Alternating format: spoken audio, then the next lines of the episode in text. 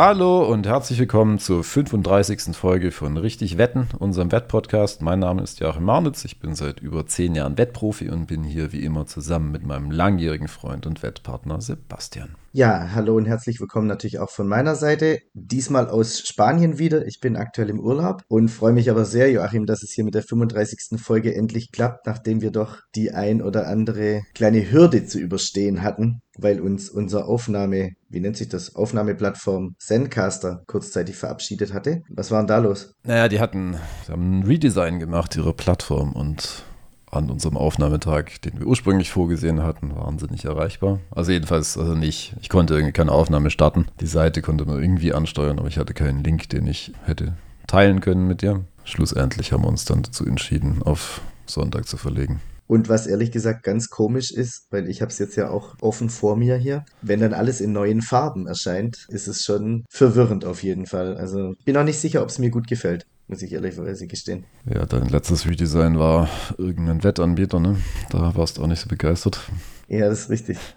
Aber dann hast du dich doch mit angefreundet. Am Ende ist es ja dann doch so, dass wenn man sich dran gewöhnt hat und das dann irgendwie ein paar Mal bedient hat, dann geht's in der Regel und dann hat es ja auch meistens seine Daseinsberechtigung. Ja, also hier sehe ich es noch nicht, aber gut, soll jetzt dem Ganzen keinen Abbruch tun. Also wir machen natürlich trotzdem weiter, lassen uns hiervon nicht aufhalten und gehen mal rein, Joachim, in die 35. Folge mit einer Frage, die reinkam über Twitter. Und zwar ging die an dich, an deinen Twitter-Account Crimson CEO. Und zwar, ich lese die einfach mal vor. Falls die Frage erlaubt ist, at Crimson CEO, wer war beim Syndikat für den Aufbau der Modelle zuständig. Kannst du etwas dazu sagen? Wie viele Leute circa und welche Ausbildung in Klammer Statistiker, Mathematiker, Analysten? So, gehen wir es mal der Reihe nach durch, Joachim. Wer war beim Syndikat für den Aufbau der Modelle zuständig? Ja, es gibt halt eine Abteilung, die im Wesentlichen, ja, kann man mit Data Science zusammenfassen. Diese Abteilung ist maßgeblich verantwortlich für das Zusammenstellen von Modellen oder für die Entwicklung von generell von Modellen. Oft sind es Submodelle. Also da gab es dann auch ein internes Forum, in dem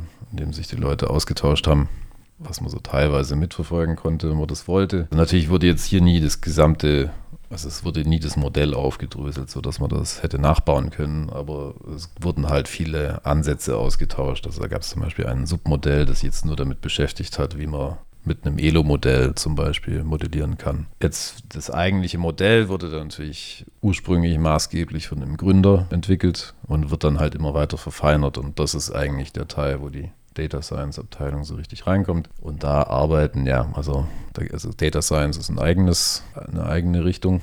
Aber natürlich arbeiten da dann auch Statistiker, Mathematiker und so weiter. Die Analysten eigentlich nicht. Die füttern quasi nur Daten rein in das ganze System. Aber ich kann jetzt nicht direkt sagen, wie groß die Abteilung war oder ist. Wenn ich jetzt wild raten müsste, würde ich sagen, vielleicht sowas wie 15 bis 20 Leute oder so, die das Vollzeit machen. Aber es war für mich auch teilweise schwer zu unterscheiden, wer jetzt eigentlich das. Also mit denen hatte ich nämlich keinen direkten Kontakt. Ja, dann ist natürlich auch schwierig zu beurteilen, wer gehört eigentlich wirklich dazu und wer nicht und so, ne? Genau, also muss ich das vorstellen. Ich laufe da rein, das ist eine riesige Firma mit zu dem Zeitpunkt mehr als 100 Leuten, alles in allem. Um die 150 waren es damals, glaube ich. Jetzt ist es noch größer, jetzt haben sie vier verschiedene Standorte, also Liverpool zum Beispiel zusätzlich zu London und, und Plovdiv ist auch noch einer. Und da gab es noch einen, den ich jetzt wieder vergessen habe. Also die sind schon ziemlich expandiert und dann ist nicht immer ganz klar, wer wo was macht. Also jedenfalls, weil mir das ja auch nicht direkt mitgeteilt wurde. Also es gab jetzt auch keinen guten Grund für mich, das im Detail zu wissen. Ein paar Leute hatten halt so privat gekannt vielleicht, aber also gerade spezifisch mit den Modellleuten habe ich nicht so viel zu tun gehabt. Ich wollte gerade sagen, eigentlich ist es ja auch für dich total egal gewesen. Ich meine, am Ende musste halt das Modell stehen und du musstest die Wetten platzieren. Genau, also die sind nicht für den Input verantwortlich, der wird von woanders geliefert und sie sind nicht für den Output direkt verantwortlich. Also sie machen natürlich das Modell, das quasi den Output liefert. Aber der Output wird dann ja auch wieder interpretiert und so weiter von Ortscompilern. Es gibt Anpassungen, die gemacht werden. Und mein Job bestand letztlich primär darin, mit den Ortscompilern zu reden. Und mit dem Rest hatte ich nicht viel zu tun. Über die Watcher stolpert man automatisch, also die den Input liefern letzten Endes, die das Spiel anschauen und kodifizieren nach bestimmten Spielaktionen. Die sieht man halt einfach, weil sie en masse äh, in dem Gebäude sitzen. Aber die anderen Abteilungen sind auch ein bisschen versteckter. Könnt jetzt auch zum Beispiel schwer schätzen, wie das bei Bloom oder Benham aussieht. Also ich meine, die haben auch eine Abteilung dafür, aber mehr weiß ich jetzt auch nicht, wie viele Leute da dann eben. Also ich kann, also es sind wahrscheinlich mehr als fünf auf jeden Fall und vermutlich weniger als 50. Aber so endgültig sagen kann ich es letztlich nicht genau. Kannst du in ungefähr abschätzen, wie sowas dann abläuft? Also arbeitet da jeder Modellbauer an seinem Teil und einer, der dann so, vielleicht sagen wir mal, der Chef der Abteilung, fügt das alles zusammen und hat dann mehr Einblick? Oder ist es so, die machen, arbeiten alle an einem Strang irgendwie? Und also ich denke jetzt gerade daran, dass natürlich die Modellbauer dann natürlich auch sehr, sehr gute Einsicht haben eben in das, was da passiert und da ja auch vielleicht gewisse Dinge privat nutzen könnten. Ja, ich weiß, wie du meinst. Ich meine, letzten Endes sind so wahrscheinlich auch die Syndikate auch entstanden. Also das ist jetzt nur eine Vermutung, ich weiß es nicht genau. Aber Benham zum Beispiel hat sich ja abgespalten von Blumen zum Beispiel. Das wird viel damit zu tun haben, weil man dann ja auch irgendwie merkt, man kann da selber sein Geld machen. Und mein Syndikat ist letzten Endes auch so ähnlich aus dem Benham-Syndikat entstanden und hat sich davon abgespalten. Aber was, also Blumen zum Beispiel ist dafür berüchtigt und das wird wahrscheinlich, das letzten Endes nicht anders. Also viel, ich habe auch schon andere Berichte über andere Syndikate gelesen in anderen Sportarten. Es wird da halt stark mit Arbeitsteilung gearbeitet. Das heißt, soweit Modelle betroffen sind, du hast, ich habe ja schon erwähnt, es gibt dann verschiedene Submodelle, für die bestimmte Dinge modellieren. Nicht alles wird auch verwendet. Niemand außer den, den ganz, ganz oberen, außer das C-Suit sozusagen hat, also C-Suit ist CEO und, und, und Chief Strategy Officer und sowas, also die ganz oben sitzen. Niemand außer denen hat das Ganze im Blick. Also jeder macht eben einen Teil. Also die halten die Fäden in der Hand und so habe ich es mir ungefähr gedacht, weil sonst könnte da ja jeder, ja. Es ist auch zu komplex letztens. Also ich meine, wenn du so im Detail modellierst, wie die das machen, dann ist es auch schwer, das wirklich alles alleine zu machen. Das ist jetzt auch gar nicht so trivial, das alles zusammenzuführen. Ich meine, es hat natürlich mal relativ simpel angefangen, damals als Blum vor allen Dingen sich seinen monetären Vorsprung rausgearbeitet hat oder auch mein Syndikat, als sie noch klein angefangen haben, noch in den Nullerjahren. Aber mittlerweile ist, ist das doch so komplex, dass, dass das auch einfach sehr viel Arbeitskraft erfordert, die jetzt eine Person gar nicht leisten kann, selbst wenn sie wollte. Also wenn du halt so ins Detail gehst, ein bisschen simpler modellieren, was wir ja auch machen, da geht es dann schon, aber natürlich haben wir auch nicht dieselbe Vorhersagegüte. Aber wir haben natürlich auch nicht dieselben, äh, wir haben nicht dieselben Kosten zu bedienen, wie die Syndikate das haben. Wir haben nicht die Ressourcen, aber auch nicht die Kosten. So kann man es, glaube ich, ganz gut ausdrücken, weil ähm, du hast ja da schon die ein oder andere Mark auch platziert für die Syndikate und kann mir vorstellen, dass da schon einiges bei rumging. Ne? Du hast ja auch schon mal angeschnitten, also dass da schon größere Summen im Spiel waren, die da an so einem Bundesliga-Samstag dann mal platziert wurden. Also jedes größere Syndikat hat schon mehr als eine Million auf ein Spiel gewettet, auf jeden Fall. Hm, das ist schon Wahnsinn. Ähm, Joachim, gut, ich glaube, wir können die Frage beenden. Sagen jetzt einfach mal, es sind sehr viele, genau kann man es nicht sagen, aber es sind doch einige Leute, die da involviert sind und von Statistiker, Mathematiker. Man kann nicht sagen, wie viele, aber man kann sagen, dass es eine eigene Abteilung dafür gibt, ja. Hm, und Statistiker, Mathematiker, alles, alles dabei, vermutlich. Genau. Data Science, wie immer das auf Deutsch heißt, ich weiß nicht genau. Ja, ich habe jetzt gerade überlegt noch, welche Ausbildung da vielleicht in irgendeiner Form nötig ist, aber ich meine, man sollte halt. Äh, da hat einer, warte mal, das Star Lizard hat das, glaube ich, also das ist Bloom. Die haben ja so eine Jobseite, wo verschiedene Sachen ja. aufgelistet werden. Aber selbst für meine Rolle, also meine Rolle war ja Wetten zu platzieren, selbst da brauchst du schon irgendwie looking for a graduate with, with strong mathematical and numerical aptitude. Okay, das ist zumindest noch keine formelle Ausbildung, aber ja. Ähm, Gut, aber es schadet vermutlich nicht. Im Prinzip also. kann man da einfach sich die, die Jobausschreibungen anschauen.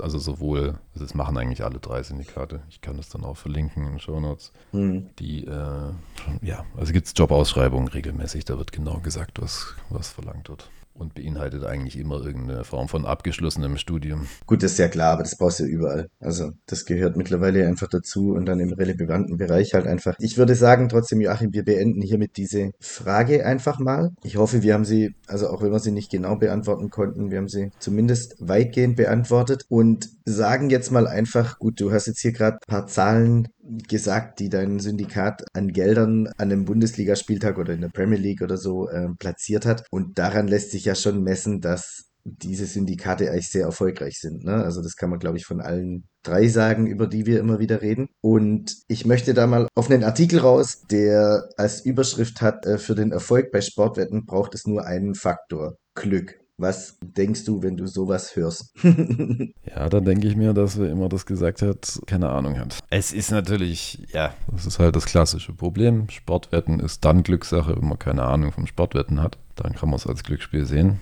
weil du quasi keine relevante Informationen mitbringst. Aber der Umkehrschluss ist eben nicht, dass, also wenn man die Expertise mitbringt, dann kann man den Markt schlagen. Das ist bewiesen. Man kennt, man kennt ein paar Leute. Man kann das durchaus auch. Es gibt auch Paper zu dem Thema. Bauen von Vorhersagemodellen ist jetzt mathematisch auch nichts Besonderes in dem Sinn. Und es gibt genug Nachweise, wie man den Markt schlagen kann. Deswegen sehe ich solche Schlagzeilen ungern. Ist für mich falsch einfach. Ja. Ich weiß natürlich, dass du weißt, von wem der Artikel ist. Ich weiß, dass du den natürlich auch gelesen hast. Hol mal kurz alle ab. Der Artikel ist von Dr. Tobias Heyer, der ist Glücksspielforscher an der Universität in Bremen. Du hattest vor kurzem ein bisschen Beef mit ihm auf Twitter. Wir werden das verlinken und äh, so sind wir eigentlich dazu gekommen, dass wir da mal drüber reden wollen, wie der Tobias Heyer eben seine Aussagen trifft. Ja, Problem ist, also Beef würde ja voraussetzen, dass man sich, äh, dass es eine Zwei-Weg-Kommunikation ist, aber es bestand eigentlich nur darin, also Dr. Tobias Heyer hat seinen tollen Artikel gepostet auf Twitter, also der mit dem für den Erfolg bei Sportwetten braucht es nur einen Faktor Glück, hat es kommentiert damit mit, wer keine Lust auf wissenschaftliche Abhandlungen hat, kann die Basics auch in diesem Artikel nachlesen. Daraufhin hat einer meiner Follower darauf geantwortet und eben daran kritisiert, dass die Aussage falsch ist, womit er auch völlig recht hat, hat mich getaggt,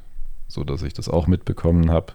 Dr. Tobias Heyer hat sich bedankt für die Hinweise, dann irgendwas darüber gesagt, dass ihm nur Wettprofis bekannt sind, die entweder ihre, also er, das ist das Interessante, er kennt Wettprofis dann eben doch, die entweder ihre Karten mir gegenüber nicht offenlegen oder von Wettanbietern gesperrt werden oder eben keine Kohle machen können. Dann habe ich ihn ein paar Mal, also ich habe auch ein paar Tweets verfasst, habe ihn getaggt, habe seine wissenschaftliche Arbeit kritisiert und er hat nie reagiert, deswegen ist Beef jetzt äh, zu viel gesagt. Aber ja, also eine, eine, eine, ein Angriff deinerseits. Ich habe ihn gedisst und er hat nicht reagiert. Aber es kam nie was zurück, ja. so ein bisschen. Was kritisierst du denn hauptsächlich an, seinem, an seiner Herangehensweise, Joachim? Erstmal, dass die Aussage falsch ist und keine wissenschaftliche Grundlage hat. Bin dann im Rahmen, also wir haben schon mal über Tobias Heyer. Also vielleicht lohnt es sich auszuholen, wo wir Tobias Heyer zum ersten Mal über den Weg gelaufen sind. Es gab ja damals 2019 gab es diese Bildserie, in der verschiedene Wettprofis eben interviewt wurden, inklusive mir. Und um das Ganze ein bisschen auszubalancieren, hat der Daniel Schneider damals, also der hauptverantwortliche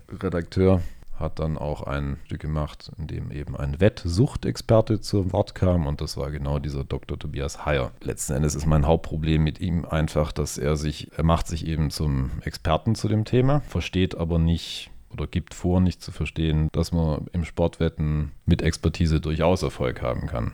Also er tut so, als wäre das nicht so. Und dass es nur aus Glück ankommt. Und das ist einfach dann etwas, was ihn für mich zu einem nicht akzeptablen Experten macht. Aber egal, ich habe das damals gelesen, ich habe mir gar nichts bei gedacht, fand das ganz interessant, weil es ist jetzt ja nicht so, dass er bei Sucht keine Ahnung hat. Also ich fand zumindest die Schlüsse, die er von sich gegeben hat, so weitgehend okay, also zumindest äh, akzeptabel irgendwie, als ich noch keine Ahnung von seinem Hintergrund hatte. Ja, und das zweite Mal bin ich über ihn gestolpert im Rahmen unserer 19. Folge. Das war das Interview mit Marc Schürmann. Marc Schürmann hat ja damals auch einen Artikel über, also er hat einen Selbstversuch mit Wetten unternommen und ich habe ihm, ich habe ihn gecoacht dabei. Du wirst dich erinnern. Ja, ich erinnere mich, ja, war letztes Jahr im November. Auch er im SZ-Magazin hat diesen Artikel etwas ausbalanciert mit einem Bericht zum Suchtthema. Also er hat es dann eingewoben in den Artikel und auch er hat den Tobias Heyer zitiert. Da ist er ein bisschen weitergegangen als die Bild. Er hat nämlich äh, auch die, auf die verschiedenen Studien hingewiesen, an denen Tobias Heyer beteiligt war. Ganz spezifisch geht es um eine Metastudie, die Tobias Heyer durchgeführt hat mit den Co-Autoren Jens Keike und Christiane S. Schmidt. Und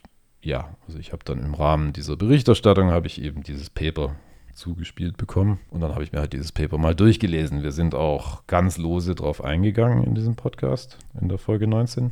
Aber es war wirklich nur oberflächlich. Ja, es war sehr oberflächlich, weil der gute Marc Schürmann wollte nicht auf mich eingehen was ich auch irgendwie nachvollziehen kann, aber er ist der Diskussion letzten Endes ausgewichen. Also ganz spezifisch habe ich eben kritisiert den Aufbau der Studien.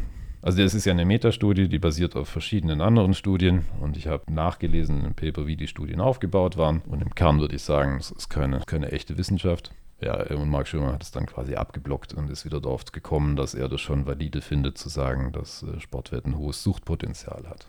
Was ja auch nicht falsch ist. Das ist ja definitiv nicht falsch. Also das ähm, aber man kann natürlich auch aus den falschen Gründen zu dem, zum richtigen Schluss kommen. Ne? Ich denke auch, ja, also A, selbstverständlich, das kann man natürlich. Und B gibt es natürlich auch viele Aussagen in seinem Artikel, auch die durchaus richtig sind. Ne? Also Sportwetten haben einen Klar. extremen Suchtfaktor. Da muss man nur in, ja, in den Typico Store oder so mal reingehen und man in den Wettladen, genau. Man sieht ja einfach da schon, dass bei den Leuten, die dort drin sind, dass da eben sehr hoher Suchtfaktor herrscht. Und was schon definitiv auch richtig ist, ist, dass die wenigsten Menschen nachher langfristig Geld mit Sportwetten verdienen. Das haben wir ja auch schon öfter thematisiert. Also die, mhm. es ist nicht Glück, unglaublich wichtig, glaube ich. Also es gibt nicht diesen einen Faktor Glück, so wie er es eben beschreibt. Aber was schon definitiv stimmt, ist, dass natürlich nur die wenigsten nachher damit Geld verdienen können. Und das zeigt sich ja auch, weil wie viele Leute kennst du, die nachher wirklich langfristig Geld damit machen? Es sind dann noch nur eine Handvoll. Ja gut, ich, ich bin jetzt vielleicht das schlechteste Beispiel, weil ich doch einige kenne mittlerweile. ich viele Kontakte habe. Aber ich weiß, okay. was du meinst. Aber du weißt, wie ich es meine. Ne? Also es sind, sind natürlich eine Handvoll Syndikate, die ganz offensichtlich nachher Geld damit verdienen. Es sind eine Handvoll Leute wie du, aber es ist halt doch ein geringer Prozentsatz. Ja, also ich, ich finde halt interessanterweise macht er da einen ähnlichen Fehler wie die Leute, die denken, dass sie erfolgreich wetten könnten, einfach aufgrund ihrer Intuition. Ich habe das auch schon in Folge 19 angesprochen, die Grünholztäuschung. Du wirst dich sicher fragen, was ist die Ja, erinnere ich mich. Erzähl nochmal ganz kurz, du was es ist. Du erinnerst dich, okay, ja. aber natürlich. So. Ich, ich, ich, bin ehrlich, ich habe es vergessen und vermutlich auch die Zuhörer haben mittlerweile vergessen, was im November letzten Jahres war. Deswegen einmal ganz kurz abholen, Joachim. Schock, da müssen sich alle das nochmal anhören. Nein, ähm, also die Grünholz-Täuschung, es hat eine Story, eine Hintergrundstory und zwar gab es ein, das stammt aus dem Buch sehr empfehlenswerten Buch What I Learned Losing a Million Dollars oder so ähnlich. Ja, ich glaube, eine, eine, Million war es. Ist ein sehr unterhaltsames Buch und unter anderem taucht darin auf ein gewisser, ah, ich habe den Namen jetzt vergessen, ich glaube Joe Siegel oder so ähnlich heißt er und der hat sein Geld damit, das war ein Trader,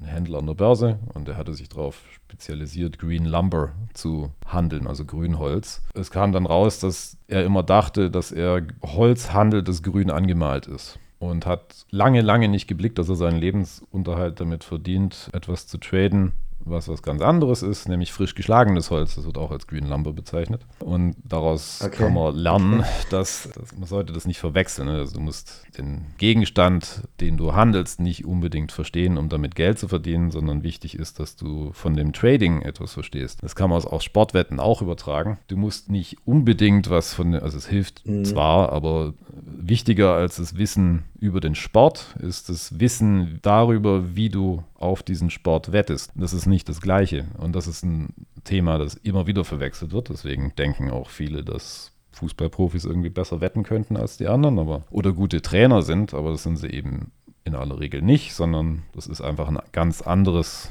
das ist, ein ganz, das ist eine ganz andere Fähigkeit.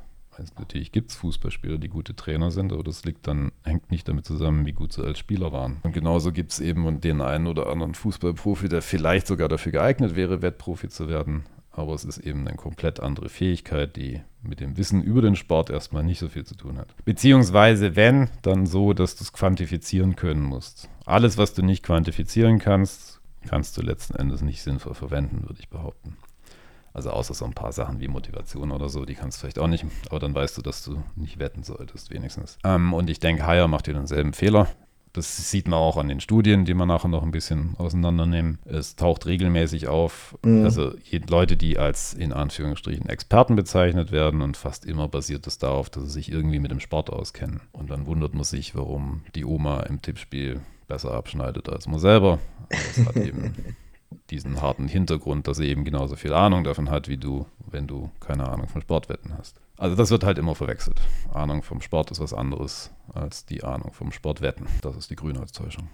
Ich meine, wenn ich jetzt nochmal kurz zurückblicke auf das mit den, mit den Fußballprofis, was du gerade gesagt hast, und dass die gute Trainer, gibt natürlich auch viele Beispiele, wo es, wo es nachher geklappt hat, ne? Also das darf man, darf man nicht vergessen. Ich denke jetzt gerade an keine Ahnung, Sidan zum Beispiel oder Guardiola, es waren gute Kicker. Ja, Nachher aber auch, sie sind nicht, äh, richtig, aber sie sind nicht, äh, sie kriegen halt eher die Chance, sagen wir es mal so, aber die meisten werden auch wieder abgesägt und machen dann eben keine große Trainerkarriere. Sammer oder so. Gut, Sammer hat wenigstens noch ein bisschen Erfolg gehabt. Aber im Wesentlichen ist es halt, die mhm. sind nicht auffällig besser als die normale Bevölkerung, sozusagen. Ja? Also für jeden Guardiola gibt es halt auch Mourinho, der irgendwie anders angefangen hat und als Spieler eben nicht so gut. Und Klopp war jetzt als Spieler nicht besonders herausragend. Aber der war wenigstens noch Spieler. Aber es gibt auch Trainer, die keine Spieler waren. Es ist nur schwieriger für solche Leute, den Fuß in die Tür zu kriegen. Aber das Skillset, das du brauchst, um ein Trainer zu sein, ist ein grundlegend anderes als das, das du brauchst, um ein Spieler zu sein. Das ist der wesentliche Punkt hier. Dein Spielerwissen mhm. hilft dir vielleicht ein bisschen, weil du die Abläufe kennst und das Geschäft kennst, aber es ist nicht auf der taktischen Ebene äh, hilfreich. Es genug, also es gibt so viele Beispiele von Spielern, die einen Trainerjob bekommen und dann letzten Endes gar nichts werden in der Hinsicht. Selbst wenn sie prominent anfangen. Ja. So Rudi Völler wäre jetzt ein gutes Beispiel zum Beispiel. Klinsmann. Wo man fies sein will. Naja, der war echt noch ganz gut. Und das sind doch die Erfolgsbeispiele. Also es gibt ja so viele Spieler, von denen hörst du dann einfach gar nichts mehr. Ja, das stimmt natürlich. Ich meine, viele, viele wollen ja mit, der, mit dem Fußball dann auch nichts mehr zu tun haben. Das ist dann ja auch, auch irgendwie okay. Viele machen noch so ein bisschen den Experten auf irgendwie Sky oder so, aber, aber ja, grundsätzlich hast du natürlich schon recht, dass es nichts aussagt, wie gut du als Trainer bist, nur weil du ein guter Fußballer warst. Oder andersrum musst du keinen, sind glaube ich die weltbesten Trainer aktuell keine sonderlich spektakulären Fußballer gewesen. Genau, und deswegen sind die, die Fußballer, die dann interviewt werden zum, zum Fußballspiel, sind dann eben, oder auch ein Klopp oder so, sind dann eben auch nicht äh, in der Lage, sinnvoll vorherzusagen, was ein Fußballspiel angeht. Also die, also ein Klopp hat viel Ahnung vom Fußball, aber er ist, er mhm. ist nicht in der Lage, das zu quantifizieren und deshalb nicht in der Lage, erfolgreich zu wetten. Also man bräuchte quasi jemanden, der ihn an der Hand nimmt, um sein Wissen zu quantifizieren. Da könnte man sicher mitarbeiten, gerade wegen seinem taktischen Verständnis. Aber wenn du ihn jetzt einfach in einen Wettladen schickst, ja. dann macht er halt keinen ja. Gewinn. Das ist einfach so. So viel Ahnung er auch hat. Und dasselbe gilt letzten Endes für jeden Fan, der seine Mannschaft in- und auswendig kennt, etc. Das bringt halt, es bringt nur dann was, wenn die Wettanbieter selber keine Ahnung haben. Also eine Oberliga oder so, da kann es natürlich funktionieren weil du einfach weißt, da fehlt ein wichtiger Spieler, dem Wettanbieter ist es nicht klar. Oder der hat gesoffen oder so, du hast ihn in der, in der Dorfkneipe am, am, Abend um fünf noch gesehen, dann weißt natürlich, dass jetzt, das Problem kennst du ja auch, dass der dann am nächsten Tag nicht so gut performen wird. Das sind dann Sachen, die weiß der Wettanbieter nicht. Dann musst du, dann, dann ist der Value so krass, dass du quasi nichts mehr quantifizieren musst. Aber wenn es halt um Details geht, um ein paar Prozentpunkte, dann funktioniert das halt nicht. Deswegen braucht man auch den Profis nicht zuhören, wenn sie nach, ja. dem, nach dem Spiel, vor dem Spiel oder nach oder in der Halbzeitpause irgendwas erzählen, weil sie keine Ahnung haben, was den Ausgang angeht. Ja, alles schon erlebt, Joachim. Und äh, du weißt ja, ich bin ein Freund des Nachtlebens und habe doch früher immer mal wieder in Stuttgart, wo ich viel unterwegs war, immer mal wieder irgendwelche Profis getroffen, wo du dir dachtest, sag mal, habt ihr nicht Spiel irgendwie übermorgen? Und, äh, und solltest du nicht eigentlich morgen noch beim Abschlusstraining? Aber gut, es war halt dann schon, ähm, ja. Aber gut. Sind auch nur Jungs und sind auch nur jung. Jetzt schweifen wir gerade ein bisschen ab, Joachim. Lass uns mal zurückgehen zu Hayers Artikel was wäre deine Kernaussage? Ja, meine Kernaussage ist einfach, mhm. dass Hire sich als Experte nicht eignet aus verschiedenen Gründen. Aus zwei wichtigen Gründen. Auf einen wichtigen kommen wir ganz am Schluss zu sprechen. Das will ich jetzt gar nicht weiter ausführen, das mache ich dann noch. Und das andere ist schlicht, dass er halt nicht versteht, ja, also äh, eben fehlt die Expertise letzten Endes, um sich zu dem Thema zu äußern. Also wenn er halt kommt mit dieser Aussage, für den Erfolg bei Sportwetten braucht man nur einen Faktor Glück, dann ist es halt falsch. Und ich denke, so jemand sollte letzten Endes nicht der Experte schlechthin sein für Glücksspielsucht. Ähnlich wie das Benjamin Best-Problem sozusagen. Der sollte kein Experte für mhm. Wettbetrug sein, weil er nicht weiß, wie professionelles Wetten sinnvoll funktioniert. Und dann können diese Leute auch ihren, ihren Gegenstand nicht. Und es wird besonders deutlich, wenn man sich die Studie anschaut. Was würdest du denn aus eigener Erfahrung, wie viel ist Glück dann nachher auch? Also braucht es überhaupt Glück oder kann man sagen, das kann man komplett irgendwie ausklammern oder ist einfach immer ein bisschen Glück dabei, um es nachher erfolgreich zu betreiben? Wie wird es? Also ich meine, ja, Glück ist halt eine wichtige Komponente. Das ist keine Frage. Aber sie ist keine entscheidende Komponente, weil sie sich auf Dauer eben neutralisiert. Also auf Dauer ist es halt ein Nullfehler. Du wirst auf lange Sicht über viele tausend Wetten wirst du genauso viel Glück wie Pech haben, früher oder später. Irgendwann ist es soweit. Du kannst extrem viel Pech haben, dann gibt es sicher auch mal jemanden, der hat 10.000 Wetten lang Pech oder Glück. Aber in der Summe ist es eigentlich ziemlich klar, dass früher oder später der also je, je, größer die Stichprobe, desto höher die Wahrscheinlichkeit, dass der Skill-Anteil sich, also der Fähigkeitsanteil sich durchsetzt. Und deine Fähigkeit ist dann halt entweder positiv oder negativ. Und auf sehr lange Sicht nähert sich dann Erwartungswert dem einfach an. Und bei manchen Leuten ist dieser Erwartungswert halt nur mal positiv, wie das auch demonstriert wird von vielen. Mhm. Da gibt es jetzt eigentlich keine zwei Meinungen. Es gibt. Unter anderem von dir. Gibt, es gibt da auch, klar, es gibt sogar Studien zu dem Thema, glaube ich. Also, oder, ja, egal. Man kann es nachweisen. Haya hat auch kein Interesse dran. Da gab es einen anderen Profi, der hat sich in, auf Twitter dazu gemeldet. Der hat ihn dann direkt angeschrieben, also willenswert, sich mit ihm hinzusetzen und ihm das zu erklären. War sehr gutmütig, aber da hat dann auch letzten Endes nicht drauf reagiert. Mehr, aber lass uns über das Paper reden. Ist vielleicht ergiebiger, damit wir auch wissen, was er nicht versteht oder wie, wie seine Studie eigentlich aufgebaut ist. Weil seine ganze Expertise rührt ja letzten Endes daher, dass er Wissenschaftler ist, dass er publiziert hat als Wissenschaftler zu dem Thema. Und da ist ein prominentes Ding eben seine Metastudie, die er zusammen mit Jens Geike und Christiane Schmidt veröffentlicht hat im, ich glaube, es war im November 2020. Und der Titel ist Sportwetten, Expertise oder Glück, ein systematischer Review über Typstudien. Und in diesem Paper hat er letzten Endes neun unterschiedliche Studien aufgelistet. Im Prinzip, also die, die Quintessenz der Erkenntnisse, nahezu alle Studien zeigten, dass gewisse Kenntnisse, Fähigkeiten oder Fertigkeiten beim Sportwetten keine bedeutsame Rolle spielen. Dieser Sachverhalt gilt unabhängig von der Sportart, dem konkreten Sportereignis oder bestimmten Studienparametern. Das ist erstmal schön und gut. Das ist so im Prinzip die, die Kernerkenntnis. Das wird dann nochmal aufgegriffen. Also ein bisschen weiter im Paper und das wird dann später nochmal interessant. Also das, das sollten wir jetzt einfach nochmal kurz merken. Zitat, während Sportwetten in den allermeisten Ländern in konsistenter Weise rechtlich als Glücksspiel behandelt werden, ist dies in Österreich jedoch nicht der Fall. Nach Auffassung der dortigen Rechtsprechung spielt die Möglichkeit, im Vorfeld der Tippabgabe Informationen über die Stärke der beteiligten Sportlerinnen bzw. Mannschaften einzuholen, eine wesentliche Rolle für den Spielausgang. Also die Auffassung von Österreich ist da unserer näher. Ich meine, man kann schon festhalten, dass da Haier im Prinzip für sagen wir mal, 95 Prozent der Leute schon recht hat. Also weil die eben tatsächlich auch nicht wissen, was sie genau im Detail anschauen müssen oder was sie tun müssen. So gesehen ist es nicht völlig falsch, was er schreibt. Also die Schlussfolgerung zumindest ist dann irgendwie richtig. Aber er macht es halt auch eine Grundlage von Studien, die halt komplett unmöglich sind. Naja, also werden wir ja gleich nochmal aufgreifen. Eine andere wichtige Passage. So kann Sportwettenwerbung den Kundinnen suggerieren, dass die Aneignung bestimmter Kernkompetenzen einschließlich einer intensiven Beschäftigung mit dem Gegenstand Sport und Sportwetten zu einer besseren Erfolgsquote und damit in letzter Konsequenz sogar zu finanziellen Gewinnen führt. Das ist jetzt so eine zweischneidige Passage, finde ich. Ja, was hältst du denn persönlich von Sportwettenwerbung, Joachim? Nix. Also ich denke, da bin ich mit Haier definitiv einer Meinung. Ich denke, Sportwettenwerbung sollte einfach nicht existieren. Letzten Endes werden eh immer nur die Wettanbieter beworben, die einen sowieso wieder rauswerfen, wenn man Erfolg hat oder die einen stark limitieren. Grüße an unseren Ex-Sponsor BWin an der Stelle. 1. April Ex-Sponsor. Ja, ähm, Ja. ja. Aber es sind genau die, die natürlich immer wieder dann. Also schon daher, ne, von daher ist es Link, dass die überhaupt werben dürfen. Aber generell denke ich, das ist einfach, das ist völlig korrekt. Das ist ein Thema, das mit Sucht viel zu tun hat, genauso wie zum Beispiel Zigaretten oder Alkohol. Und ich denke, sowohl bei Zigaretten, da ist es ja schon weitgehend so, als auch bei Alkohol, als auch bei Glücksspiel sollte, oder, oder meinetwegen Sportwetten, die ich ja nicht als Glücksspiel einstufe. Für all diese Dinge sollte keine Werbung existieren. Ich denke, das ist so das. Also ich, ich würde keinem Menschen verbieten wollen, Sport zu wetten. Ich denke, das ist das gute Recht von jedem. Genauso wie Alkohol trinken, Zigaretten oder sich die. Ja, aber man muss es nicht aktiv bewerben. Oder die, sich ja. die Gesundheit sonst wie ruinieren. Das steht jedem frei in meinen Augen. Aber bewerben muss man es nicht. Ne? Oder meinetwegen kann man auch gerne Gesundheitshinweise aller Art dazu geben. Wo bei mir das Sache aufhört, ist halt bei der Gängelung durch bestimmte Maßnahmen, die Haier befürwortet. Das können wir nachher auch nochmal kurz aufgreifen. Aber ja, ich denke, Sportwettenwerbung hat da nichts hat da nichts verloren, das stimmt schon. Egal wer, selbst wenn Pinnacle die Werbung machen würde, fände ich auch nicht gut. Ich denke, es ist auch problematisch, dass Fußballclubs äh, ja.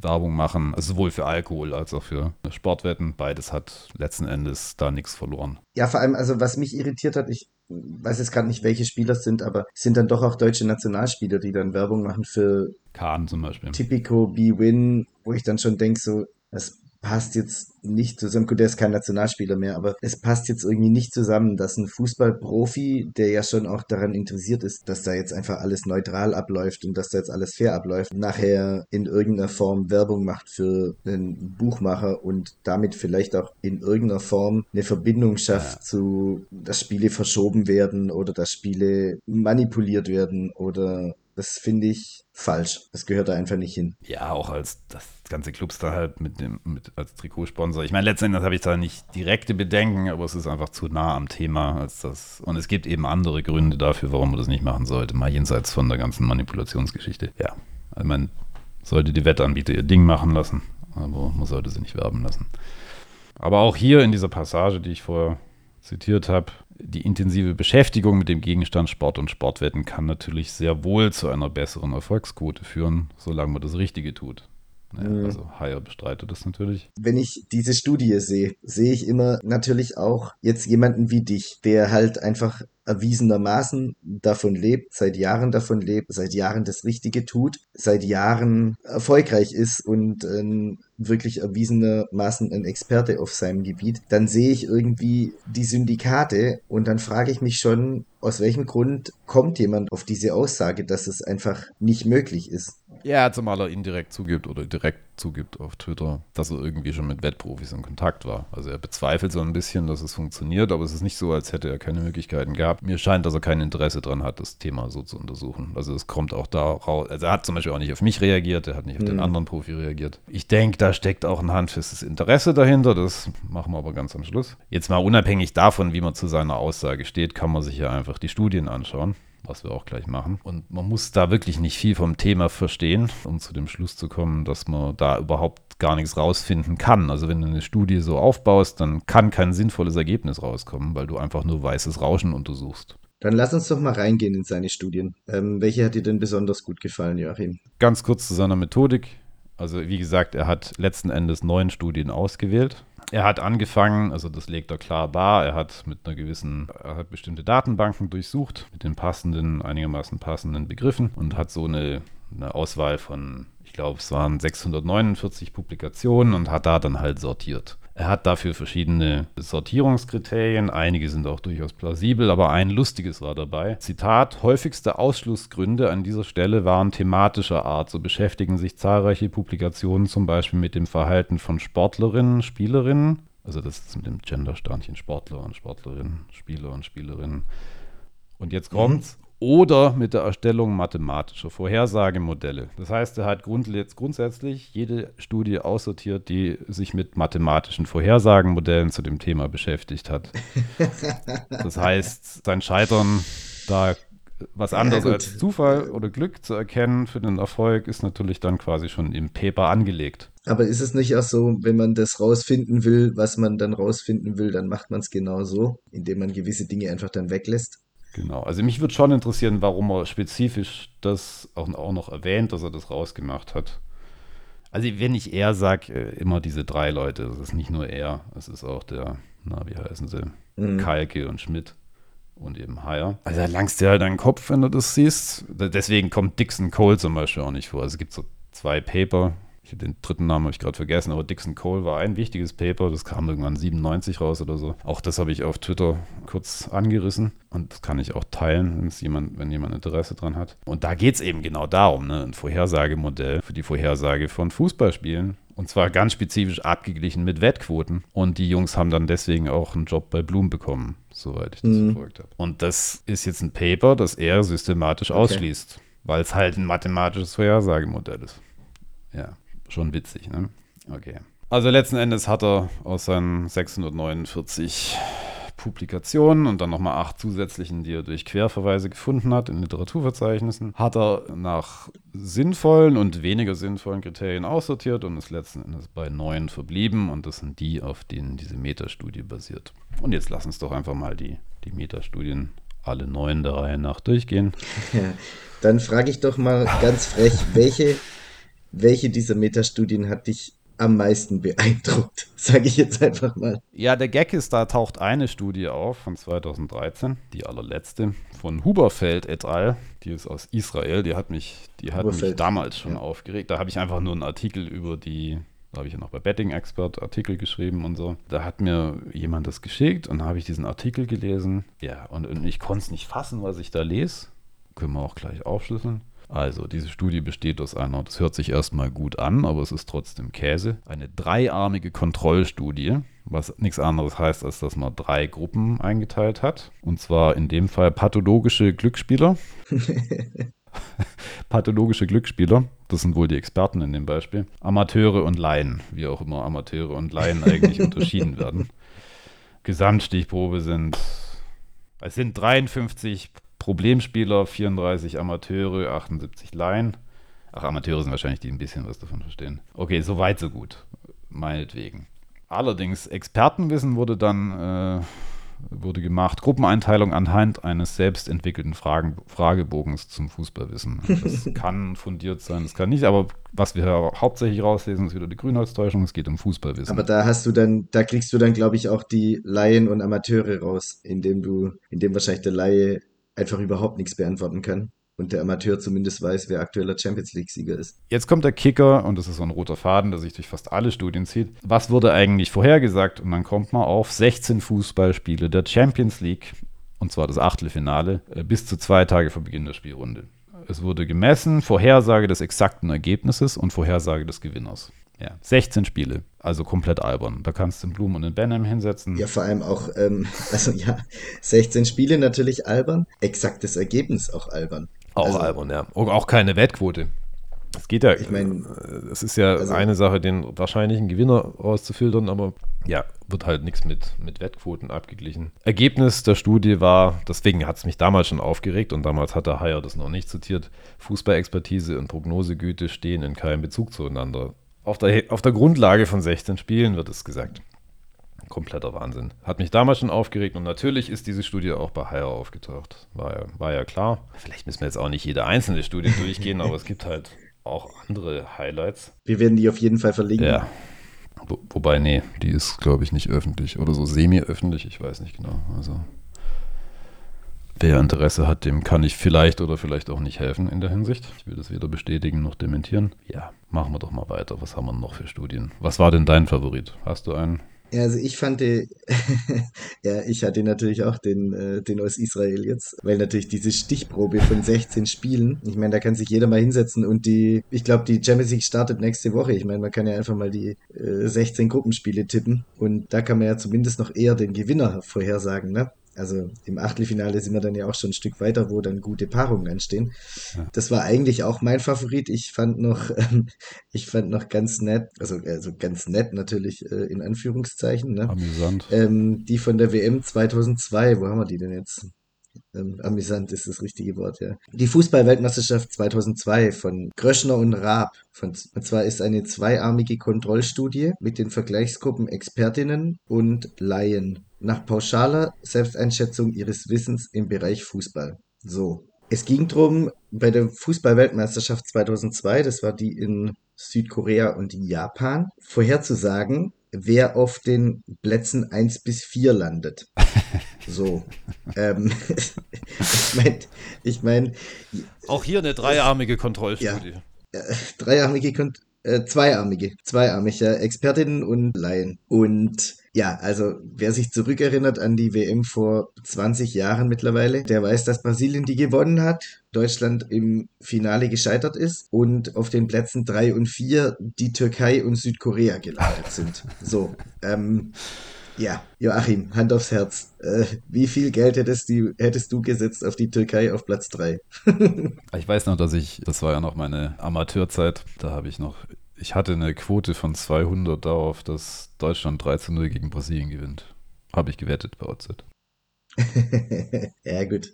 Hätte ich auch gewettet. Aber lass uns kurz zurückkommen, die Hauptbefunde. Es kam natürlich was raus, was genauso nachvollziehbar war. Platz 1 haben knapp 10% der Experten Brasilien getippt und 21% der Laien. Platz 2 haben 3% Deutschland getippt und 7% die Laien. Platz 3 und 4 natürlich niemand. Also 0% versus 0,7% bei den Laien. Wobei mich da schon wundert, wer drauf gekommen ist, die Türkei auf 3 zu tippen. Die Schlussfolgerung aus dem Ganzen. Laien sind in der Vorhersage der Spielergebnisse besser als Expertinnen. So, ich meine, was soll ich dazu sagen? Ja, das ist auch grob die Schlussfolgerung von acht von den neuen Studien, in Anführungsstrichen. Ich meine, ich glaube, man jetzt Brasilien als Weltmeister vielleicht vorherzusagen, ich weiß nicht mehr, wie die davor drauf waren. Du, von dir wissen wir ja, dass du ein ganz gutes ähm, Gedächtnis hast. Ich weiß nicht, wie die davor im Turnier waren. 2002 zu der WM hätten sie sich fast nicht qualifiziert. Sie sind mit Ach und Krach durchgekommen haben erst gegen Ende die Kurve gekratzt und die eh schon ziemlich leichte Quali, also für Brasilien ist die Quali in Südamerika ja ziemlich leicht, weil du ja, die spielen ja alle jeder gegen jeden Hin- und Rückspiel, oder ja, damals zumindest. Fünf von zehn sich ja quasi qualifizieren. Und du, ja. musst nur unter den ersten vier landen und der fünfte Platz hat dann damals noch eine Relegation gehabt gegen Ozeanien, also auch eine hohe Wahrscheinlichkeit durchzukommen. Vielleicht damals noch Vierter geworden irgendwie mit Ach und Krach. Und wer sah ziemlich düster aus eine Weile lang. Dann lässt sich leicht erklären, wie 21 Prozent der Laien eben auf Brasilien tippen, weil man halt die als Rekordweltmeister einfach kannte. Fertig aus. Exakt.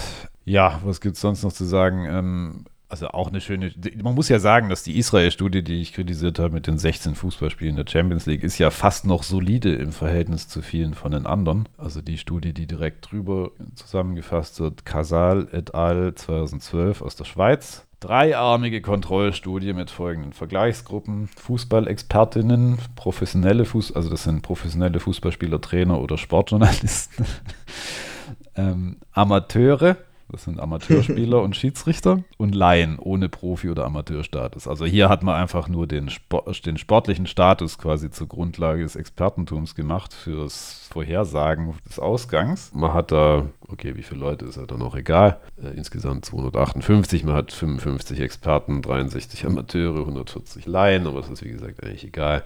Vorher, also, und das ist, was sie vorhergesagt haben, Vorhersage der ersten zehn Fußballspiele der Obermeisterschaft 2008. Prognose des exakten Ergebnisses, Prognose des Gewinners. Auch da kannst du einfach nur einen Kopf lang. Was hier auch schön ist, beim Hauptbefund, die haben tatsächlich eine logistische Regression ihrer Ergebnisse gemacht. Was halt völlig sinnlos ist bei 10 Datenpunkten oder 20, wenn du Prognose des Gewinners mhm. noch dazu nimmst, mhm. pro Person. Da, da, kannst du auch je, jede Regression sparen. Wie gesagt, du misst weißes Rauschen, da kannst du, da kannst du, wie gesagt, Benham, Blum, mich hinsetzen und fünf Leute von der Straße und jeweils die Oma dazu von allen. Und da kommt halt bei, bei zehn Spielen alles raus oder halt nichts in dem Fall. Das ist halt einfach, weil sich über den kurzen Zeitraum ja, nichts. Ja. Vor allem, wenn du eben das exakte Ergebnis vorhersagen sollst. Und da kannst du logistische Regressionen bis zum, bis zum Abwinken machen. Natürlich wird da nichts Sinnvolles rauskommen. Keine Überraschung ist, Schlussfolgerung, der sportliche Status, Profi bis Laie, hat keinen Einfluss auf die Vorhersagegenauigkeit für Fußballspielen. Was natürlich auch damit zusammenhängt, dass es egal ist, ob du Sportjournalist, Fußballspieler oder Amateurschiedsrichter bist, für die Vorhersage von den Ausgang von Spielen. Es schreibt höchstens, was du in dem Spiel was deine Kompetenz im Spiel selber ist. Deswegen kann es genauso gut, könnten die das Wetter vorhersagen. Das wäre genauso sinnvoll. ja, also machen wir mal, äh, jetzt haben wir drei Studien angeschaut. Ich glaube, man kann. Ne, ich will noch eine. Du willst noch eine, also dann tu noch eine. Die war auch schön. Warte mal. Ich bin gespannt, welche jetzt noch kommt. Ich habe sie jetzt relativ zufällig rausge rausgeholt. Sie, ich fand sie lustig, weil folgendes. Wir fangen wieder an mit einer dreiarmigen Kontrollstudie. Also man sieht halt schon wieder Wissenschaft in Anführungsstrichen. Es klingt halt wirklich wichtig und so, aber es ist halt einfach Grütze, was gemacht wird. Jetzt, was hier witzig ist, mhm. Studierende der Kunst- und Geisteswissenschaften. Als das war, wurde an der Uni gemacht. Das ist die Studie Anderson et al. Anderson et al. 2009, ist aus Deutschland. Man hat Studierende der Kunst- und Geisteswissenschaften als mit kaum mit Sportkenntnissen äh, abgebucht. So. Das finde ich witzig. Geil, oder? Das finde ich witzig. Äh, und dann hast du dem gegen. Der Geisteswissenschaftler macht keinen Sport. dem gegenübergestellt hat man Studierende der Sportwissenschaft mit, da hat man, die hat man eingestuft, mittelmäßige Sportkenntnisse. Und dann hat man noch Sportwettende genommen. Sportexperten. Expertinnen. Ermittelt hat man das Ganze mit zwei verschiedenen Fragenbogenversionen mit oder ohne Weltranglistenposition der Teams, mit zufälliger Zuordnung innerhalb der Gruppen. Okay. Und was haben sie letzten Endes getippt? Ähm, Vorrunde der Fußball-Weltmeisterschaft 2006, getippt im Mai, WM begann im Juni. Vorhersage bezüglich des Weiterkommens in das Achtelfinale bei vier von acht Gruppen, beziehungsweise acht von 16 Teams. Vorhersage des exakten Ergebnisses bei 24 der 48 Spiele. Und Vorhersage ausgewählter Parameter, das ist das einzig Sinnvolle hier. Vorhersage ausgewählter Parameter der Spielstatistik, also zum Beispiel in diesen Spielen Beibesitz, Torchancen, Ecken. Das ist tatsächlich erstmal mal sowas, was mhm. irgendwie sinnvoll wirkt, weil das ein bisschen, ja, also egal wie. Ja. Ähm, Hauptbefund war. Alles andere ist natürlich Harakiri. Hauptbefund war, während die Gruppen in drei Aufgaben eine ähnliche Vorhersagegüte hatten, ja, spezifisch beim Weiterkommen Anzahl Torchancen und Ecken, waren die Sportstudierenden und Sportwettenden besser in der Lage, die exakten Ergebnisse und den Prozentsatz des Beibesitzes in den Spielen vorherzusagen als die Kunststudierenden. Das ergibt auch irgendwie Sinn, weil da ist jetzt Expertise tatsächlich, also da ist deren Expertise was relevant ist, ne? während du bei den Kunststudenten dann wahrscheinlich eher weniger Expertise hast, was Beibesitz angeht. Aber weil alle mhm. das nicht quantifizieren könnten, landest du letzten Endes dann eben dann wieder bei dem Schluss, dass Fußballexpertise und Prognosegüte variieren nach der Komplexität bzw. Schweregrad der Wettaufgabe. Das ist eigentlich wischiwaschi, das sagt ja nicht gar nichts. Und eine Erkenntnis war noch der Zugang zu relevanten Informationen. Das heißt, Weltranglistenplatz verbessert die Vorhersagegüte in der Regel nicht. Aber natürlich ist der Weltranglistenplatz halt auch nicht sonderlich aussagekräftig. Ist also klar, auf der Basis, äh, wer gewinnt wahrscheinlicher vielleicht so ein bisschen, aber eigentlich auch nicht so ganz. Und was ja halt bei all diesen Studien auffällt, dass, dass Wettquoten halt keine Rolle spielen. Ne?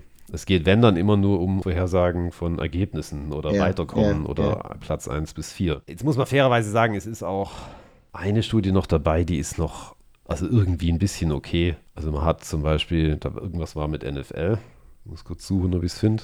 Ja, genau, also Song et al. von 2007, USA. Vergleichsstudie Experten versus Zufallsbedingungen. Also gut Deutsch, man hat quasi gemessen, was passiert, wenn der Experte was vorhersagt und was passiert, wenn man eine Zufallsvorhersage trifft. Da ist die Stichprobe nämlich ganz okay. Vorhersage des Siegers von insgesamt ist immer noch zu klein, von insgesamt 496 Spielen der National Football League, American Football der Regular Seasons 2000 und 2001. Ist natürlich immer noch eine zu kleine Stichprobe, aber es kommt der Sache wenig, wenigstens schon mal bisschen näher. Ja. Aber das ist eine ganz gute Stichprobe. Die reicht immer noch nicht aus. Also reicht noch lange nicht aus. Auch da können noch wilde Sachen da rauskommen. Aber das ist die einzige Studie, die ein bisschen sowas hat wie, ein, wie einen seriösen Anstrich. Okay, und das Ergeb Hauptbefund war hier, Experten schnitten 2000, jedoch nicht 2001 besser als auf Zufall ab. Für beide Spielzeiten zusammen war die Performance der Experten sogar geringfügig schlechter als der Zufall. Das Problem ist, hier wird nicht aufgeschlüsselt, wie Experte eigentlich definiert war. Also man müsste die Studie selber anschauen. Das habe ich jetzt nicht gemacht. Mhm. Und Erkenntnis war, Experten sind in der Prognose des Ausgangs von Spielen der American Football League nicht durchgängig besser als der Zufall. Ja, also das ist im Kern, da gibt es eine Studie, wo es ein bisschen anders ist. Da geht es um Pferderennen. Das ist auch noch einer der besseren, also aufgrund der Stichprobengröße.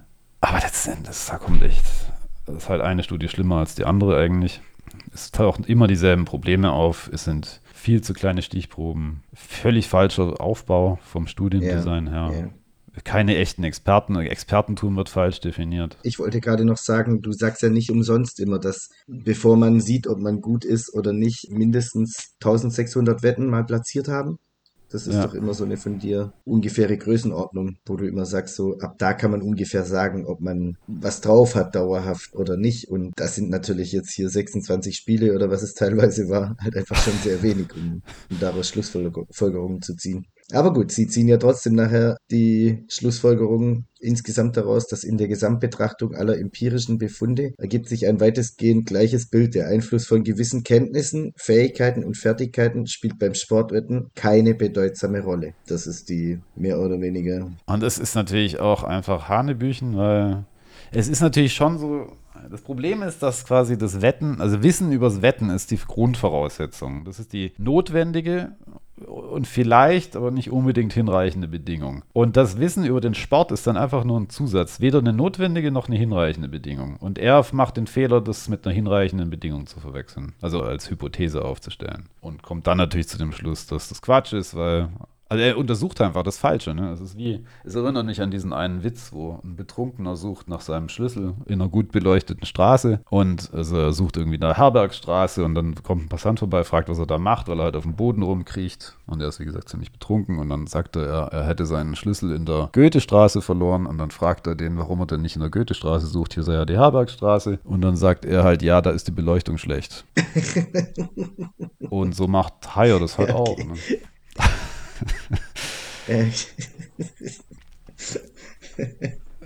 Und ja, ich weiß halt auch nicht, ob ich das jetzt witzig finde oder traurig. Das ist so eine Mischung. Der Witz war gut. Der Witz war gut. Der Witz war gut. Also kurz gesagt, also er beleuchtet das Falsche. Es ist halt wissenschaftlicher Nonsens einfach, was er da macht. Es ist halt so arm. Ähm, aber ich meine, ich bezweifle halt, dass man also so schlau muss man muss so viel von Wetten jetzt nicht verstehen, um zu verstehen, dass die Stichproben zu klein sind. Im Prinzip, also er hat ja sicher auch irgendwie mal Statistik gehabt. Das ist ja eigentlich Grundvoraussetzung für seinen, für seinen Studiengang. Ich glaube, er ist Psychologe, wenn ich es richtig in Erinnerung habe. Ja. Das Witzige ist, er erwähnt es ja sogar, also es gibt ja dann immer noch am Ende so, eine, so ein Outro, wo dann nochmal, also eine Zusammenfassung genauer gesagt, wo halt verschiedene Sachen nochmal aufgegriffen werden. Ja, Zitat, eine wesentliche Limitation dieser systematischen Übersichtsarbeit bezieht sich auf die relativ geringe Anzahl eingeschlossener Studien. Ja, das ist ein fairer Kritikpunkt, weil er eben nur neun Studien hat und je, jede einzelne davon ist Müll. Und dann, bei denen es sich ausnahmslos um Ge Gelegenheitssamples mit relativ kleinen Fallzahlen handelte. Ja, no shit, Sherlock. Das sind wirklich richtig kleine Fallzahlen. Mhm. Ja. ähm, schließlich Ja, wurde auf eine Bewertung der Qualität der einzelnen Studien verzichtet. Das merkt man. Und jetzt mein Lieblingszitat aus dem ganzen Ding. Also was er macht es ja ganz gut mit dem, wie er es, oder die drei machen das ganz gut, wie sie es schreiben. Ne? Da kommt dann, da kommen, also wenn du es oberflächlich liest und gar keine Ahnung von dem Thema hast, was ja tatsächlich wahrscheinlich auch viele zutrifft, die das dann ursprünglich gelesen und wahrscheinlich auch gepeer-reviewed haben, dann klingt es gar nicht so schlecht, was er da macht. Da kommen die richtigen Worte vor, das klassische Sozialwissenschaftler-Wortgeklinge und eins davon ist hier, und ich verstehe nicht, was er damit meint, aber es klingt irgendwie lustig. Die hauptsächliche Stärke dieser systematischen Reviews liegt in der Fokussierung auf Studien mit hö hoher ökologischer Validität, die verschiedene Vorhersagearten und Wettbewerbe umfassen. Also ja, mir ist jetzt ein bisschen, bisschen schleierhaft, also mit ökologischer Validität meint. Es, es klingt halt erstmal intelligent, oder? Genau, es klingt erstmal intelligent und ich glaube, es ist damit gemeint, dass die Ansätze, die Herangehensweisen sehr unterschiedlich sein sollen. Also gerade auch, weil unterschiedliche Sportarten abgedeckt werden, von Pferderennen bis Eishockey bis was immer, Mhm. Fußball, Champions League, unterschiedliche Wettbewerbe. Aber natürlich ist irgendwie die Herangehensweise immer dieselbe. Also ich würde sagen, da gibt es keine hohe ökologische Validität. Ähm, ja. Und dann ist er noch stolz drauf, oder sie, die drei sind stolz drauf, dass es die erste Forschungsarbeit überhaupt ist, die den aktuellen Kenntnisstand zum Thema Sportwetten, Expertise oder Glück anhand von Tippstudien regelgeleitet zusammenfasst. Und na gut, ich meine, das, das tut es wahrscheinlich tatsächlich, wenn das der Kenntnisstand ist. Also die Studien sprechen ja für sich, das ist dann wohl auch der Kenntnisstand, nämlich null. Mhm.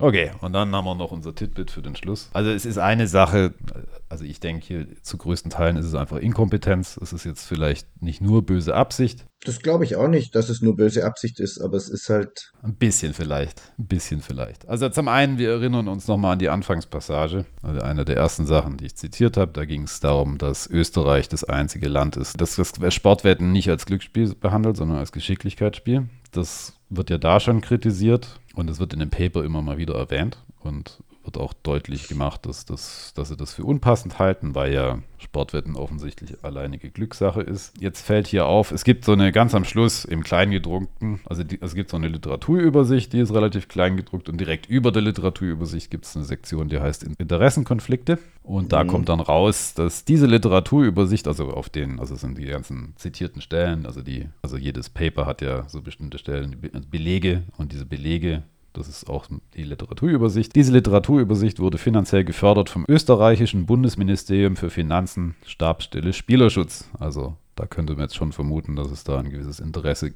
bestimmter Stellen in, oder Ämter in Österreich gibt, das nicht als Geschicklichkeitsspiel einzustufen. Und dann in dem Interessenskonflikt taucht auch noch was spezifisch zu Tobias Heyer auf, was ich sehr interessant gefunden habe. Gehen wir nochmal ganz zurück zu dem, ich hatte ja erwähnt, mein erster Kontaktpunkt mit Heyer war das Bildinterview, das ich gelesen habe, wo Daniel, Daniel Ja. Schneider was, glaube ich, der ihn interviewt hat. Und dieses Interview erschien ja im Oktober 2019. Und da wurde Heyer gefragt, sollten Mhm. die Einsätze weiter limitiert werden? Also ich kann nicht den ganzen Artikel zitieren, weil halt äh, Bezahlschranke und so, aber ich denke, eine Frage und eine Antwort ist okay. Haier antwortet auf die Limitierung der Einsätze. Das alleine wird nicht viel bringen. Es ist ja so, dass es nicht nur einen Anbieter gibt, sondern weit über 100. Ein großer Markt mit der entsprechenden Wettbewerbssituation zwischen den Anbietern ist aus Spielerschutzsicht immer kontraproduktiv. Aus dieser Sichtweise heraus sollte es nur einen verantwortungsbewussten Anbieter geben. Das klingt wie eine vertraute Position und im Interessenkonflikt taucht dann Folgendes auf. Tobias Heyer hat in den letzten drei Jahren in hauptverantwortlicher Position finanzielle Zuwendungen in Form von Drittmitteln vom Bundesministerium für Gesundheit, dem Niedersächsischen Ministerium für Inneres und Sport und jetzt kommt's, sowie dem Rechtsausschuss des Deutschen Lotto- und Toto-Blockes erhalten. Diese Studie ist, also diese ganze Studie wurde veröffentlicht im ein Jahr später ungefähr nach dem Interview, also im, glaube im November 2020. Das heißt, er tritt dann halt als Experte in der Bild auf und rührt dann letzten Endes halt die Werbetrommel für, für den deutschen Lotto- und Toto-Block, dem das natürlich in Dorn im Auge ist, dass es diese ganzen Privatanbieter gibt. Ne? Ja also gerade die Lotto-Lobby ist ja das, die, die schon ewig verhindert, dass es. Und äh, den, den einen Anbieter, von dem er redet, da vermute ich jetzt mal OZ nachher dahinter, oder? Das gehört doch dann zu. Äh, ja, wahrscheinlich dann letzten, der letzte deutschen Toto-Lotto. Genau, weil das. Also der verantwortungsbewusste ja. Anbieter, ne? Ähm, genau. Mit, den, mit genau. den richtig guten Quoten.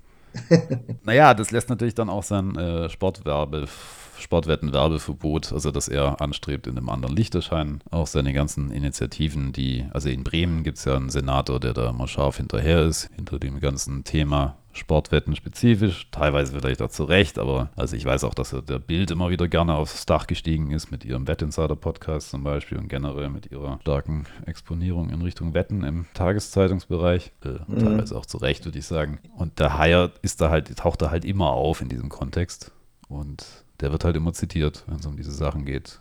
Und also nicht nur, dass er keine Ahnung hat, er hat auch handfeste Interessenskonflikte. Ich denke, niemand sollte Haier zuhören, was das Thema angeht. Also er disqualifiziert sich einfach selber. Okay, Joachim, ähm, das kann man, glaube ich, das kann man, glaube ich, zusammenfassend so sagen. Speziell, wenn man jetzt auch hinten raus noch natürlich hört, wer dieses ganze Ding finanziert hat und wo die ganze Kohle herkommt, ist natürlich dann schon nochmal ein. Hat ein Geschmäckle. Ja, ein Knaller, sage ich jetzt mal. Das Geschmäckle, würden wir im Schwabenland sagen, so ist es. Gut, Joachim, ich glaube, viel mehr gibt es zu diesem Thema nicht zu sagen, oder? Das ist, die Studien sprechen für sich, diese... Mach was anderes, Tobias. Ja, was halt dramatisch ist, dass so jemand dann auch bezahlt wird von, vom Staat dann letztlich, ne? Also kriegt ja Geld irgendwie. Also es ist ja, der macht es ja beruflich und versteht nichts davon oder will nichts davon verstehen oder beides. Na, ich glaube, er ist ja vermutlich Experte in irgendeiner Form auf seinem Gebiet, aber vielleicht bleibt er bei seinem Gebiet. Also, er ist ein Experte ist halt für Sucht, glaube ich, dann. soweit ich das verstanden habe. Aber, genau. Aber ja. Und, aber im Wettkontext. Und vielleicht ja. bleibt er dann auch dabei, weil mit dem Wetten, ja, da gibt es genügend Beispiele, das muss man ja einfach auch jetzt mal so sagen. Es gibt genügend Beispiele von Menschen, die mit Wetten Geld verdient haben, von großen Firmen, die mit Wetten Geld verdient haben, von kleineren Firmen, die mit Wetten Geld verdienen und von vermutlich genügend Menschen, die es einfach schaffen in irgendeiner Form. Und es gehört sicherlich, das habe ich auch vorhin gesagt, es gehört sicherlich auch ein bisschen Glück dazu. Das äh, möchte ich nicht bestreiten. Aber es braucht nicht nur einen Faktor und das ist einfach eine falsche Aussage. Ja, also je weniger ich von ihm lese in der Zukunft, desto besser. Mir wäre es auch, äh, mir wäre es echt lieb, wenn Journalisten ihn, sollten sich einen anderen Experten suchen. Das wäre super. Na, wahrscheinlich gibt es keinen anderen, ich weiß es nicht. Aber schlechter als er kann man es jetzt auch nicht machen zu dem Thema. Ich denke, genug gesagt dazu. Vielleicht meldet er sich ja auch mal. Es würde mich ja freuen. Es würde uns freuen. Es, es wäre schön, wenn er sich dazu äußern würde, aber ich denke, da gibt es einfach nicht viel zu sagen. Halt, es gibt schon einen Grund, warum er nie geantwortet hat. Ja, vielleicht hat er keine Zeit oder macht andere Studien oder keine Ahnung. neue, neue Studien aus. Ja, was wäre ja schön, also es wäre ja schön, wenn, wenn er vielleicht doch mal noch auf dich eingehen würde in, auf Twitter oder auch gerne hier per E-Mail und vielleicht kann man sich da auch mal noch mal miteinander irgendwie kurz schließen. Ich weiß es nicht, ob es in irgendeiner Form Sinn ergibt, vermutlich nicht, aber grundsätzlich würde ich mich schon da auch. Deine Tür steht offen. Ja, ich würde mich freuen, seine Meinung da dazu zu hören. Ich meine, also wir waren an der Uni und eine Studie von 24 Spielen hätte ich jetzt in der Hausarbeit nicht, ver äh, nicht ver veröffentlicht, sagen wir es mal so. ja, das also, ja, ich meine, klar, ähm, ich, ich, erwarte jetzt nicht, dass jemand denkt, dass 1000 Spiele nötig sind. Das ist schon ein bisschen heftig. Zu, also, da brauchst du einfach praktische Erfahrung, aber man braucht jetzt kein Experte im Thema zu sein, um zu verstehen, dass 16 Spiele wahrscheinlich nicht genug sind. Ja, also das weiß jeder, der ein Tippspiel mitgemacht hat. Das ist richtig, ja. Und Joachim, ich würde sagen, damit lassen wir es gut sein, weil wir können jetzt hier noch stundenlang schimpfen und am Ende bringt es alles nichts. Wie gesagt, es wäre schön, wenn er sich mal meldet und wenn nicht, dann halt nicht. Ist dann halt so. Genau. Ich würde sagen, Joachim, jetzt war es dann doch eine längere Folge. Eigentlich steht hier immer Sebastian gegen das System an, aber ja, ich, äh, nachdem ich jetzt im letzten Spiel ja zurückgeschlagen habe und ein bisschen Boden gut gemacht habe, würde ich sagen, wir vertagen das, weil ja, denke ich auch. Wie wir es vorhin erwähnt haben, es ist auch Sonntag und da ist jetzt nicht wirklich viel Material für mich. Ich würde sagen, wir machen in der nächsten Folge, machen wir einfach zwei Wetten. Und wir haben, glaube ich, auch noch einmal zwei Wetten offen, ne? Wir machen die nächsten zwei Folgen jeweils zwei Wetten, genau. Das ist sehr genau. schön. Kannst dich noch ein bisschen in deinem Ruhm sonnen. Abschließende Worte, Joachim, von dir. Abschließende Worte, ich habe nichts Ja, weiter es zu sagen. Ich bin erschüttert, ein bisschen, ein bisschen amüsiert, ein bisschen traurig. Ja, und damit war's das. Augen aufs Ziel und bleibt fokussiert. Auch Herr Heier. Auch, ja, ja, gut. Von mir keine weiteren Worte, außer, wie gesagt, ich fände es schön, er meldet sich mal und vielleicht können wir doch noch mal irgendwie in Kontakt treten. Tschüss, macht's gut, bis zum nächsten Mal.